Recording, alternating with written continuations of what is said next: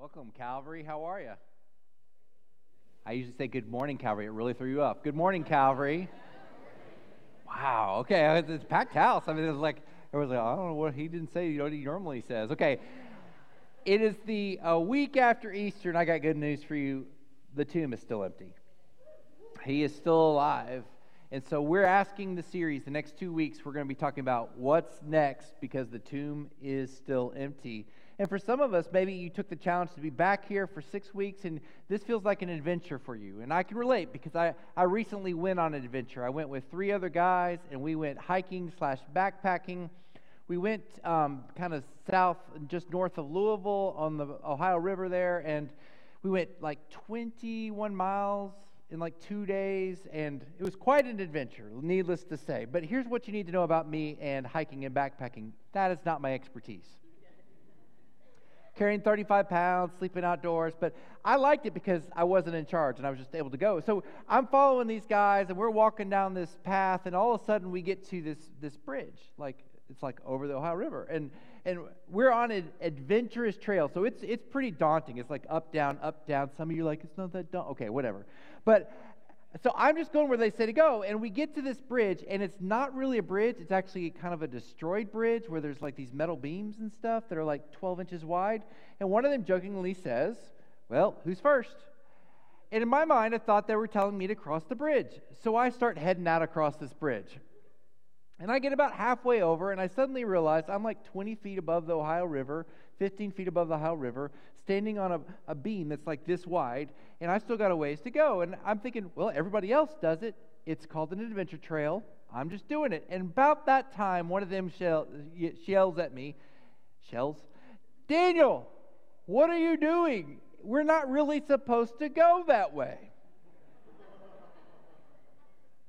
Thanks, guys. And a weird thing happened.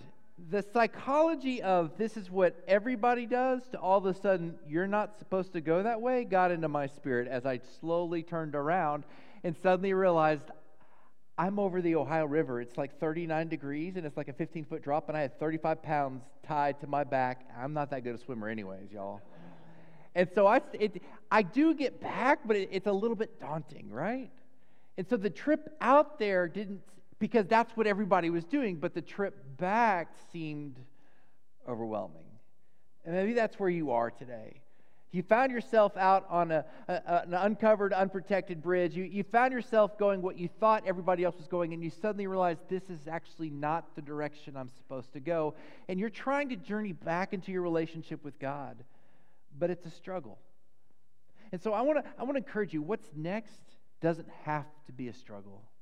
Let's talk with a little bit of review of what we talked about last week. Last week, we talked to you about what it looks like to receive Jesus, and we, we shared with you this marker, if you will, this sinner's prayer, which is not really what saves you, but it's the attitude and the heart behind it. This is like, we called it an Ebenezer, but it's a marker saying, this is a moment where I'm giving my life to Jesus. Think wedding ceremony, when a husband and wife say, this is our vow. These are our vows. You have to live it out. You can't just say the vows and not go home and live together, right? This is what the sinner's prayer says. Dear Lord Jesus, I know that I am a sinner, and I ask for your forgiveness. And I believe that you died for my sins and that you rose from the dead. I ask you to come into my life, and I trust you to be my Lord and Savior. Amen. And we challenge you and, and ask you to wrestle with that. Have you really given your whole life to Jesus? I want to approach it from another angle today and make really make sure we understand this by going old school and, and sharing with you something called one-verse evangelism. This was found in the tracts, which are little pieces of, of paper that hang, hung out, hang, handed out in like the nineteen eighties. And these contain a good visual illustration. I still remember it, so it might be a good visual illustration for you to remember. And basically, it's taking one verse, Romans six twenty-three, and explaining the gospel simple. Here's what it says. For the wages of sin is death, but the gift of God is eternal life in Christ Jesus our Lord. So here's a, a visual illustration of the way that verse breaks down, if we can show that up there on the screen. On one side, you have little stick figure me. I wish I was that skinny. You got the wage, the sin, and the death, okay? And that's where we are, and we're separated. And if you notice, the opposite of a wage is a gift. Why? Because what is a wage? Something you earned. And what you earned is separation because of your sin, which leads to death. You and I have earned separation from God because we did what we wanted to do, and it's going to lead to our own demise. And God, who is holy, is the opposite of sin and can't be in the presence of sin. And so we were separated from that. And so if we want to get to the other side where we get to receive a gift, something not earned, the presence of God leading to eternal life, we needed a way to get across that bridge because the bridge was not there. And so Jesus, through what he did on the Good Friday, when he sacrificed himself on the cross, and through his burial and his resurrection, provided a way. Let's look at that next slide for us to get to the other side. So that if you receive Jesus, then you can receive the gift of God that is eternal life. If you've never done that, this is what it means to be a follower of Jesus. So I'm going to throw up there the, throw up, I'm going to put up there, they're going to put up the um, sinner's prayer one more time. And if you've never really truly given your life to Jesus, this might be an opportunity to do so. By the way, if there's a little Q R code on a chair around you, all of our sermon slides are on there, including this. So you can go back and look at this later if you want to take a capture of that. But here's what the Sinner's Prayer says again. And you can say this right here and right now, as long as it means more than just words, but giving your life to Jesus, and you can become a follower of Jesus. So just say it silently to God. Dear Lord Jesus, I know that I'm a sinner, and I ask for your forgiveness. And I believe that you died for my sins and that you rose from the dead. I ask you to come into my life today, and I trust you to be my Lord and my Savior. That's what it means to be a follower of Jesus yet again. If you did that today, we would encourage you to do one of two things. Either come and tell one of the staff who will be up here by the baptistry at the end of the service, hey, I gave my life to Jesus, and we are going to celebrate with you. It's like a birthday party, right? And then we're going to tell you what the next steps are with that. Or you can go to that Q R code, and there should be a link there that allows you to connect with our staff saying, I gave my life to Jesus. This is where life change begins. I got even better news for you. That's what allows you to live with Jesus now and through eternity.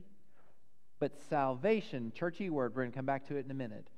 Salvation doesn't have to be just like waiting for death. Aren't we glad?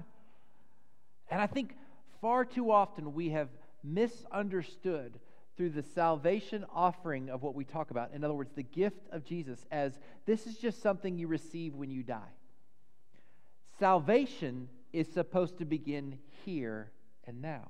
And to look at that and to talk through what's next, I want us to walk through the rest of Romans six, or at least a good chunk of Romans six, which precedes the Romans six twenty-three verse.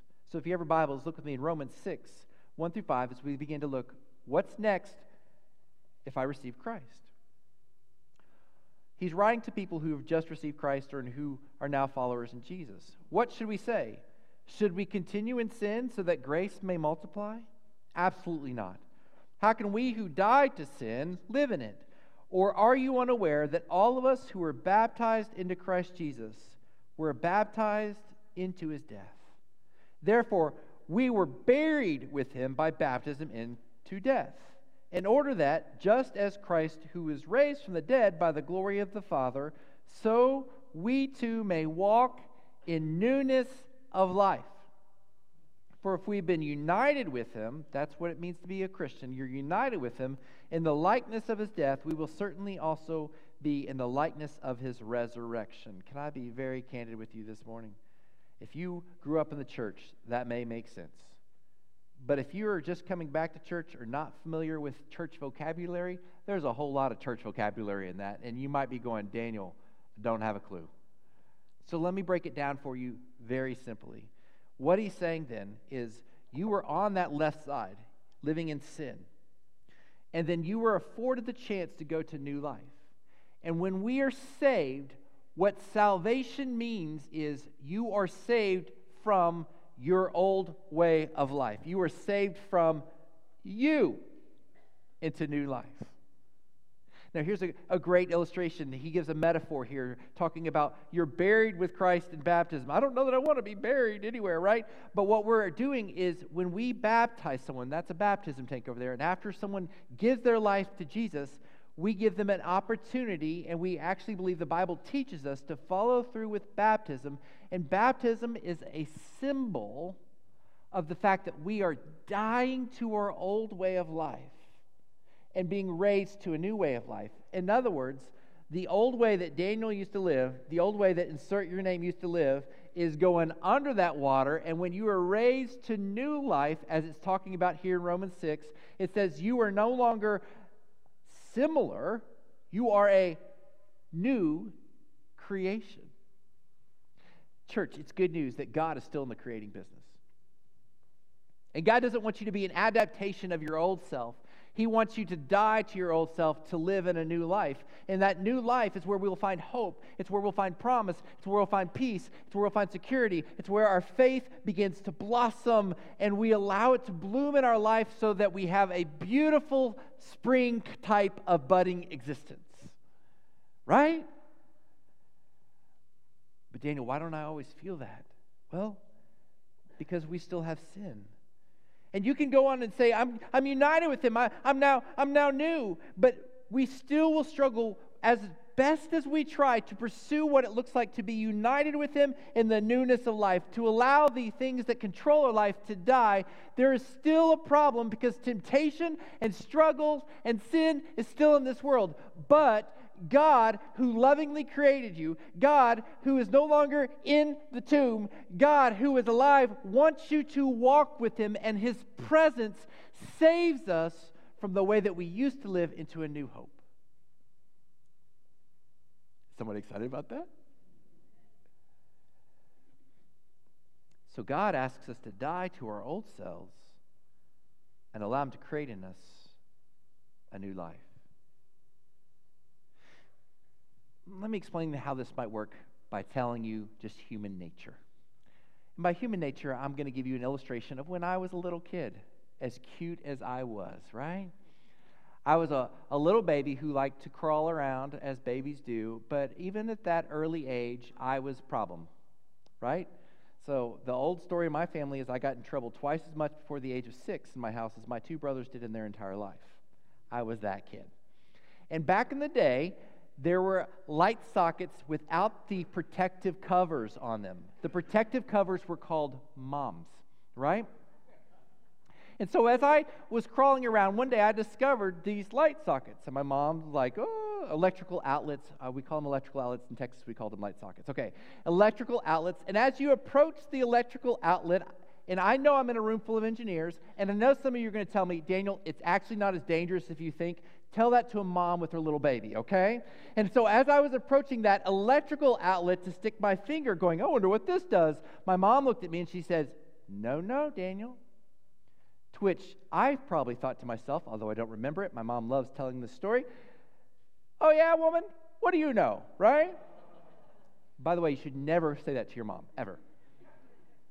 And so I started to stick my finger out, and my mom, wait for it, lovingly and gently slap my hand. Lovingly and gently, because it was better than getting electrocuted, okay? And it worked. I immediately started to cry. And you think, good, he learned his lesson. He's been out on that bridge. He's going to come back home. Oh, no, not Daniel Berry at that age. So Daniel Berry looked at his mom and thought, eh, what does she know? And I immediately started crawling across the room and found another electrical outlet, to which I started to put my finger out to and looked at her like, what you gonna do? To which she looked at me and said, please don't. No, no, Daniel. No, no. And I started to reach out. And so she, wait for it, lovingly and gently slapped my hand. At this point, my spirit was broken. I wiped away the tears from my eyes and immediately turned back around to go back to the original electrical outlet and repeat the pattern. Why? Because I wanted to do what I wanted to do, not knowing that that could lead to my destruction. And I think that's where we are. We go down and we say, I'm going to do, and we don't realize that our ways is going to lead to our demise, that living the way that we want to lead will lead to our destruction. And that's the problem. You see, in order to really follow Christ, we have to die to the things that will destroy us so that we can live the life that we're made to live. We have to be willing to say, I'm no longer that person, so that I can be raised to new life, so that God can do something mighty and amazing in us. So let me ask you this very, very important question. If you call yourself a follower of Jesus, what have you given up to allow God to change your walk with him? What have you given up? What have you died to? If the answer is, I don't know, then can I suggest that maybe you haven't grown up in your faith as much as you think you have? See, Romans six, six through seven says this, "For we know that our old self was crucified with him so that the body ruled by sin." So that your body ruled by sin. That's the gut instinct. That's the I want, therefore I'm going to take. It's the fourteenth cupcake. You know what I'm saying? Might be rendered powerless so that we may no longer be enslaved to sin. Since a person who has died is freed from sin. Have you ever found the person who keeps going back to the self-destructive patterns over and over and over and over again, and you want to look at them and you go, what are you doing? And you're sitting there going, I don't know. My body just says go this way, so I go this way. This is what it talks about, to die to our old way, to allow ourselves to be resurrected to a new life. In other words, to walk in the freedom that God has by trusting that God's purpose and his way is not only what's next, it's what's best. So we have to die to ourselves. So living for God will lead us to freedom. But the freedom isn't getting to do what you want. It's walking in the relationship with God. It's freedom in walking in the relationship with God. So what's controlling your life?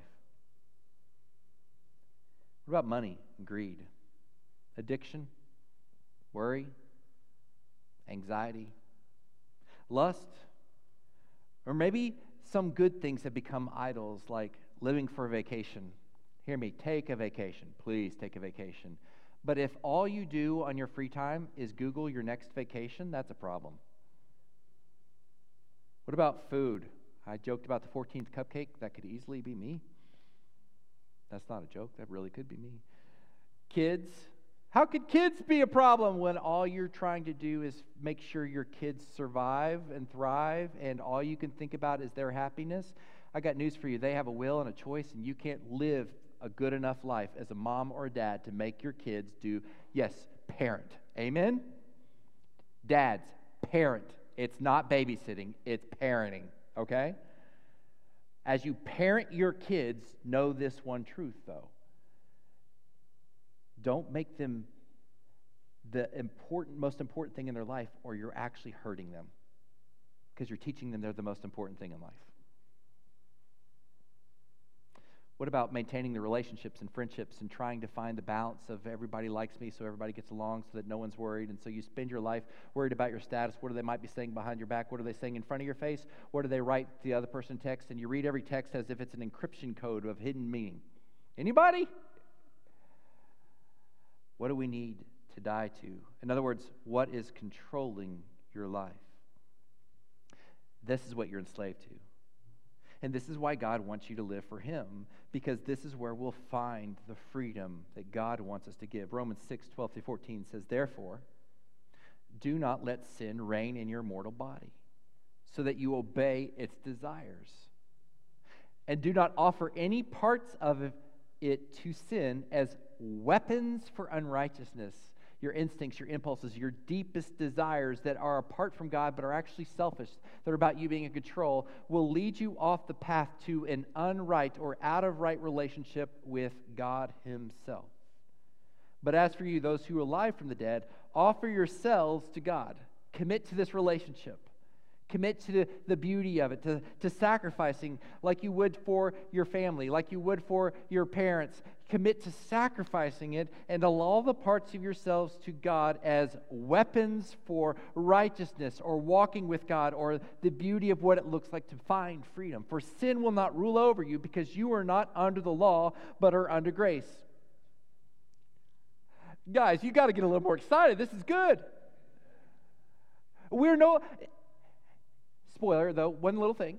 None of us will live a perfect life. You will struggle. But when we fail, we're to pick ourselves up and pursue it. You know what? I've been married for a long time now, twenty-something years. twenty-three, I know, okay? And so some of you are like, he doesn't. No, I know, twenty-three years, okay? And in those times, that I've, I've really wanted to always try to please my wife. I'm a man. I'm not going to always do that. And all the sisters testified, amen. But sisters, the husbands can say it too. We aren't always going to live, but there's something deep in my core that wants to live for the, the benefit of her. I want to live for the benefit of God because that's where I find peace and joy. And the way that I do it is trusting that His way is better than my way, and I die to the inclinations I have for my own self and trust that His way is what should look, our life should look like. Or, as we learn to follow Jesus, we should be learning how to find freedom in Him. Freedom in Him. I wrote out a statement I want to read to you this morning. I don't normally do this, but I just want to read it to you. The gospel should change how we function at Caterpillar or S I A. It should change how we view our day at Westside High, Burnett Creek, or Purdue University.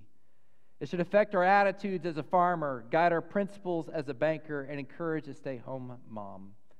As we draw closer to God, we are drawn away from our burdens and temptations into a freedom resulting in peace with Him. Our salvation, therefore, is not something we do. It is our everything.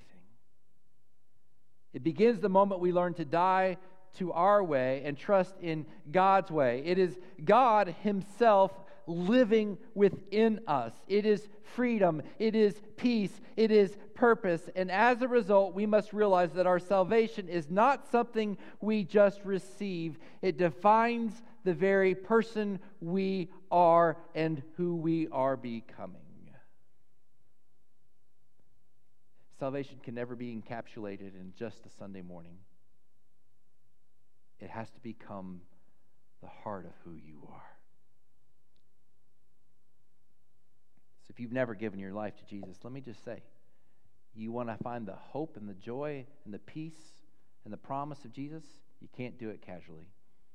But you can receive it very simply by receiving the gift of what Jesus did on the cross. He died for you. He was buried in a tomb. The stone was rolled away, and ain't nobody found no body. He is alive and living, and therefore you can live in relationship with Him and know Him and become what we call a child of Christ. But as a child of Christ, you need to know that you're going to need some people who are further along to give you the basic necessities because children can't feed themselves. Amen? Because children need to be fed and changed, because all they do is eat and make a mess of their lives, if you know what I'm saying. So you need people to help you navigate what it looks like to walk with Him. Please come talk to us and help us. Let us help you grow in that as you walk with Him. If you're a follower of Jesus, I want you just to look at this slide one more time of the, the chasm. I think we want to say we're living in the new life, but what are you dying to? Are you returning back to the old way time and time and time again and living in the, the slavery of our sins, which is caused by the wage that we brought upon ourselves, which is death? Some of us need to die to worry. We need to die to lust. We need to die to the strangleholds of our life that are destroying not only ourselves but our relationships. your sin will destroy and damage the relationships you have on this earth. It will destroy and damage the heart of who you are. It will destroy your peace, your comfort, your purpose, if you allow it, but Jesus. When we accept the gift of Jesus and we walk in that grace, it allows us to release ourselves from the bondage, the slavery, the chains of who we used to be, to walk in a new hope with Him. So if you're already a follower of Jesus, here's what I would say. What do you need to die to today? And here's our daily training for how to practice that. If you want to know God, say no when tempted. If you want to know God, say no when tempted. Because the saying around here I've said many times that you need to be reminded of, that we need to talk through. Psychology says when you're tempted, you have three to five seconds to determine whether or not you're going to allow that temptation to take control of your life. If not, it gets rooted. And as we can find around here, when a weed is rooted in the spring, it's harder to pull out. You better get it before it gets rooted. Three to five seconds. Three to five seconds. And it says, say no to that temptation. So let me give you a little inside information to Daniel Berry's private life. Daniel Berry likes to speak in third person sometimes. He doesn't know why. But as we're doing that, there's times and moments in my life when no one's around and I'm tempted, and I will audibly say no. Not going to go that way. Because there's something about saying it out loud that means the wrestling's over. Right? Because if you go beyond that five seconds, you're going to talk yourself into it. Oh, it's not that bad. Oh, God will still forgive me. Oh, He'll forgive me. She'll forgive me. This is what I want now. I'll pay for it later. So what? You have three to five seconds, and it's for your own benefit. So if we could just begin to practice ourselves in saying, I'm going to say no because I want to know God, it'll change the direction, and that's what's next. I hope you'll come back next week, because this life one day will cease, and we're going to talk about heaven next week. Woohoo! But in the meantime, I want you to know God deeper and experience what it looks like to walk with Him in the here and the now. Come talk to one of us after the end of the service. Fill out the form on the Q R code.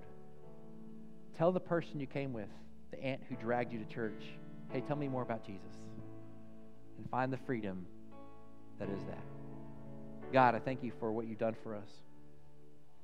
May we respond in worship. May we respond in praise. May we give You our hearts, our minds. God, I know that there are some in here who are still questioning. Would You give them assurance? God, help us to live boldly for You, to walk with You, to be guarded by You and guided by You. Thank You for what You're doing. Thank You for who You are. Would You continue to bless us as we worship You, which is a response to You for how good You are, because You are our peace.